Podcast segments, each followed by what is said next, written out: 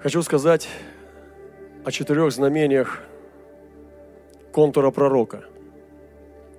Ну, то есть, если взять как созвездие, на небесах есть созвездие, и провести контуры, то можно назвать определенные названия. Есть у созвездий. И пророк имеет определенный контур в своих созвездиях. И есть четыре знамения, которые я хочу сказать о его служении. Знаете, то, как мы двигаемся сейчас с вами, это очень важно, потому что мы себе это не избирали. Недавно прошла такая потрясающая конференция, где было столько пророческих вещей. Здесь приезжал пророк, и она кричала. Кричала те вещи, которые мы с вами слышали сами, внутри. И она говорила тем языком, который мы с вами. Никто не смог остановить ее. Никто не может остановить пророка. Ты посадишь его в яму, а у него будет слово, он там его высвободит, и оно произойдет. Когда царь пришел и тихо на ушко сказал Еремии, у тебя есть слово от Господа? Он сказал, есть, давай. И он высвободил ему слово в царские уши, все, оно заработало. Поэтому пророк может высвобождать слово в уши, и оно пошло. Ему нужны уши, сердце, чтобы активировать работу слова.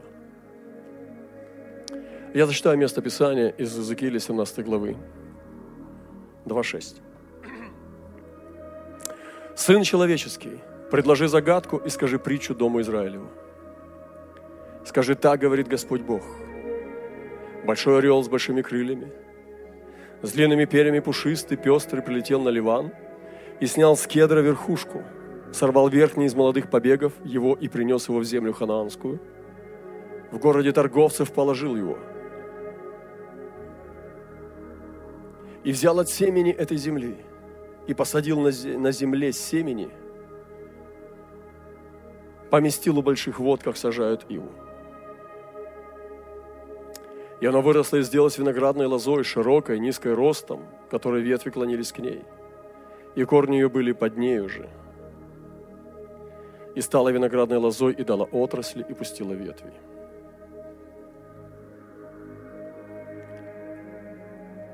И у пророков есть мантия. И мы слышали уже однажды, как у нас был сезон мантии Еремии. И неважно, через кого это пришло. Это пришло через молодого человека, но оно пришло на всех нас, потому что мы получили свидетельство. Это было время, действительно, когда мы несли определенную мантию пророка Еремии. Мы читали каждый день по одной главе без истолкования. Мы садились в наш музей Холокоста – котором мы чувствовали сладчайшее Божье присутствие. Там посреди фотографии истязатели евреев и также людей из еврейского народа. Множество-множество карточек с судьбой и фотографиями. Среди печей, фотографии печей, и мы сделали специальные нары там наверху, чтобы можно было посидеть на них и почувствовать всю глубину Освенцима и других концлагерей. Но интересно, что там не было негатива, там не было этой горечи, там не было печали к смерти, там была жизнь. Там была сама жизнь, как будто все эти люди были живые. Там смотрели сотни-сотни глаз на нас, но там была сама жизнь. И Бог дал нам мантию Иеремии. Мы просто приходили в определенный час и читали по одной главе при свечах книгу Иеремии и потом еще плач Иеремии. Я лично для себя увидел, что нет более точной и полной книги о Холокосте, как «Плач Иеремии». Это было потрясающее время. Но также есть мантия Языкииля. И сегодня я смотрел на эти колеса. Я смотрел на эти образы, которые нарисовал человек. Херувимов, лицо человека, тельца, орла и льва – как они двигались, и дух животных был в колесах, дух существ. Мне не нравится слово «животные». Я называю их существ, существа. Э, э, и это не более точный э, язык. Это еще слово, оно очень неточное. Нам надо найти более точное пророческое слово для херувимов, но не животное. Потому что они несли на себе престол. И сила измерения мантии Иеремии, мантии Языкииля, это то, что касается Божьей славы. Но разрыв, который идет между им и народом, невероятный. Что ему приходилось есть хлеб, лепешки, испеченные на человеческом кале. И потом при умолении пророка Господь разрешил есть на коровьем помете. Ему надо было лежать на одном боку, и вы представьте, что это такое, лежать на земле на одном боку. Независимо от погоды, независимо от своего состояния здоровья. А потом на другом боку. И есть хлеб, испеченный на коровьем помете. Неужели Бог не любит своего ребенка, что Он так к нему относится? Любит, но Он любит Израиль. И Он хочет поделиться с человеком – который всецело предан Ему своей болью, своим сердцем. Языкиль один из невероятнейших пророков Ветхого Завета, которому так было много открыто о небесной славе. Он видел Шехину. Он видел, как она поднималась, как она шла. Он видел под сводом и над сводом. Он видел сам престол сидящим. Исаия тоже видел однажды. Он посвятил этому шестую главу. я думаю, что Иеремия тоже видел. Славные вещи. Но Иезекииль видел невероятные картины. Но то, что он видел там наверху, это было неизреченное наслаждение. И то, что он видел внизу, это был один из самых мерзких уровней греха, в котором находился Израиль. И в переселении тоже в том же числе. И вот это разрывало пророческое сердце. И четыре точки, которые я просто вам скажу сегодня, это первое. Пророческая звезда на контуре пророка. Это так говорит Господь Бог. Кто сегодня может сказать из пророков такие слова? Кто сегодня может сказать из современных пророков, которые оперируют Божьим именем легко и просто – такие слова. Так говорит Господь Бог. И когда ты говоришь такие слова пророческим словом, это очень серьезно. Я не остановился, так говорит Господь. Я остановился, так говорит Господь Бог. Вы представляете, какая это ответственность? И одна из самых ярких звезд, что пророк Иезекииль в его мантии, он мог говорить такие слова. И я сегодня хочу умолить Бога, чтобы Он высвободил на нас такое же измерение. Говорить такие слова. Так говорит Господь Бог.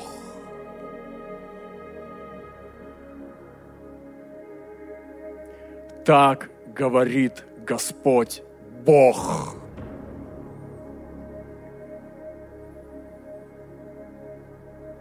Это абсолютно принять Божье сердце. Это ходить в полном отождествлении с Ним. Быть небесным. И прежде чем Бог повелел Иезекиилю говорить такие слова, Он сначала показал ему Божью славу.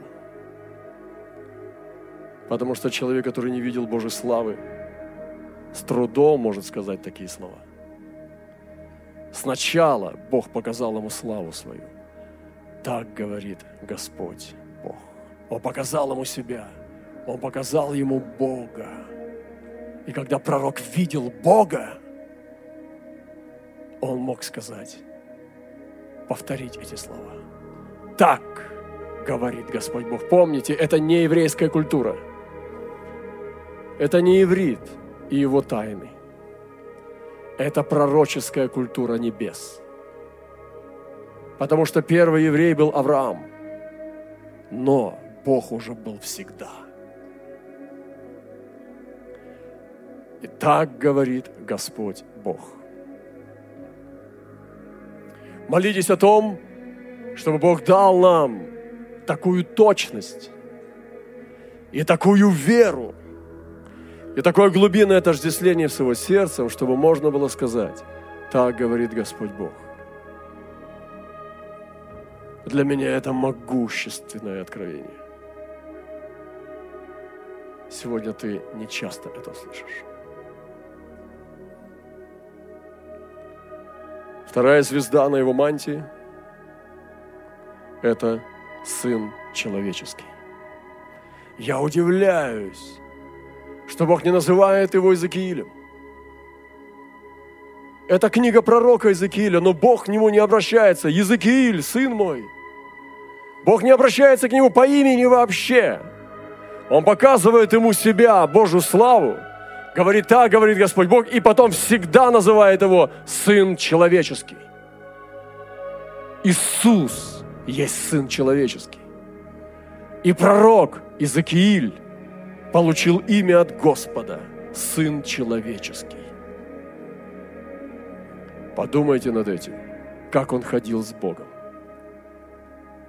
Что это был представитель человечества. Сегодня в этих войнах, особенно современных жестокостях, в оскверненном разуме и сердце, они изобрели такое преступление, название – преступление против человечности. Они не могли другого придумать более тяжелого обвинения, чтобы обвинить. Они отнесли туда военное изнасилование и убийство – при военных действиях. И они назвали это преступление против человечности. Но Господь сказал пророку, Сын человеческий. Невероятное измерение человека, который ходит под небесами. Человек, который живет, ест, спит, и он живет перед очами Господа, как Сын человеческий. Подумайте над этим. Это мантия. Это измерение, о чем мы сейчас говорим. Пророк без имени. У него нет имени. Потому что имена повторяются. Мама, папа, брат. Но получить такое имя – это невероятная честь. Могущество.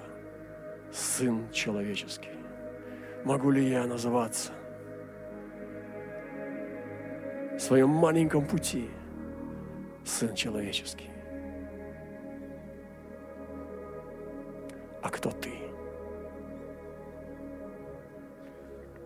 Третья звезда в этом контуре пророков в мантии пророка – это человек знамения. И Господь сказал ему, начни переселяться в глазах их – Бери свои вещи, бери свой скарб, начни переходить и днем, когда все проснутся и будут смотреть на тебя, потому что они приходили смотреть и глазеть на пророка. Они понимали, что этот человек не делает ничего просто так. Они понимали, что все, что он делает, это пророчество и есть. Все, что с ним происходит, это есть откровение пророчества. Он не пророчествовал устами, он пророчествовал собой. Он был словом, он был знамением. И Господь сказал, ты будешь для них знамен, ты будешь молчать. Я закрою твои уста. И пророк, молчащий пророк в Израиле, они будут видеть тебя, но они не будут слышать твой голос, так же, как они сейчас глухие сердцем, они не слышат голоса моего. Так же пророк, которому я закрыл уста, будет жить среди них. И потом настанет время, когда я открою твои уста, и ты будешь знамением, что пошло слово с небес – и потом я заберу у тебя утеху очей твоих, твою жену, прямо во время пророчества. И ты, они увидят все, и зазвенит в ушах, что жена пророка умерла во время того, когда он служил, что невеста Божия уходит в вечность. И ты не проливай по ней слезы. Терпи, потому что ты мое знамение. Кто может сегодня похвалиться этим? Что он и есть? Знамение.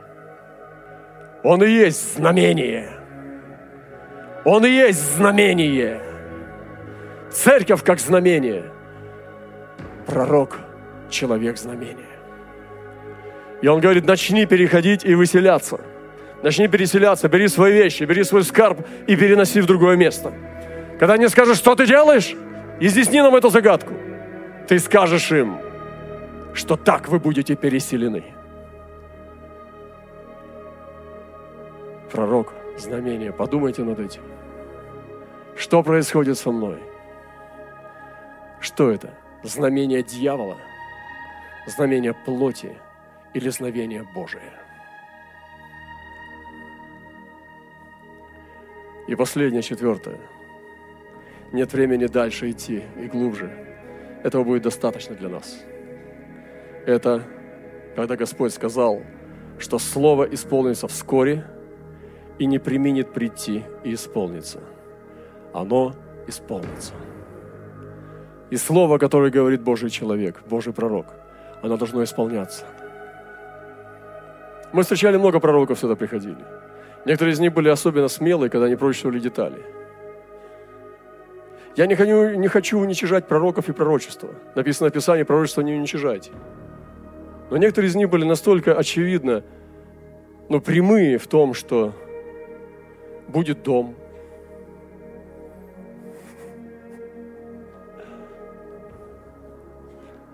Подарят дом. Я думаю, да я вообще-то, ну, как бы не прошу дом. Но, видимо, неграмотный в Духе Святом. Будет там дом молитвы тот, сёк – все будет. В основном все вокруг этого меркальтильного э, предметообразного мышления. Вещи поменьше, вещи побольше. Вещи подешевле, вещи подороже. Все поскорей и все до себе.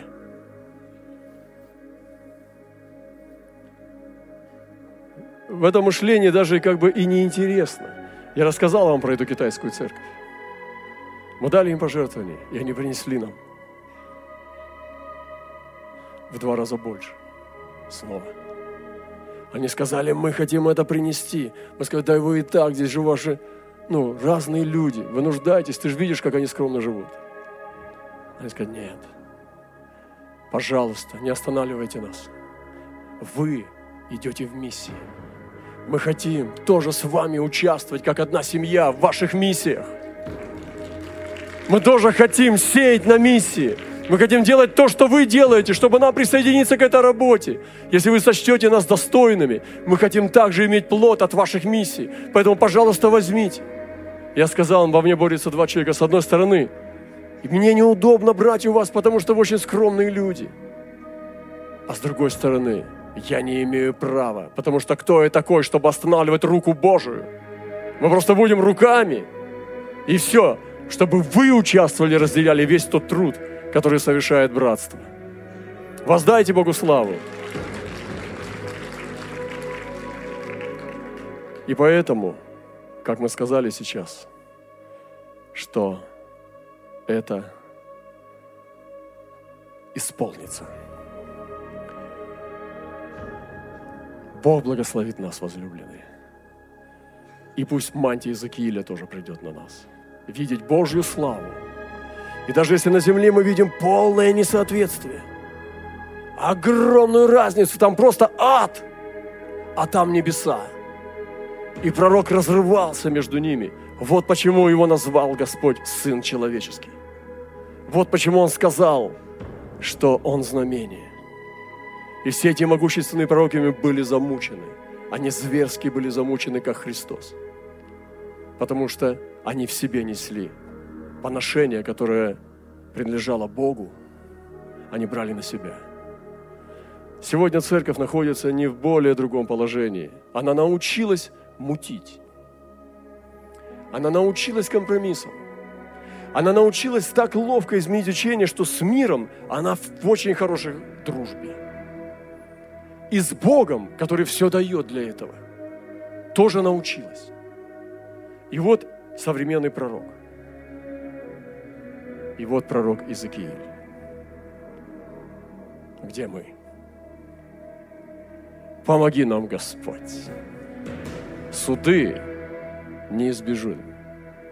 Никто не избегнет, не избегнет из истинных судов. Они нужны, потому что это излияние справедливости. И правда Божия грядет. Вот почему для нас они благи.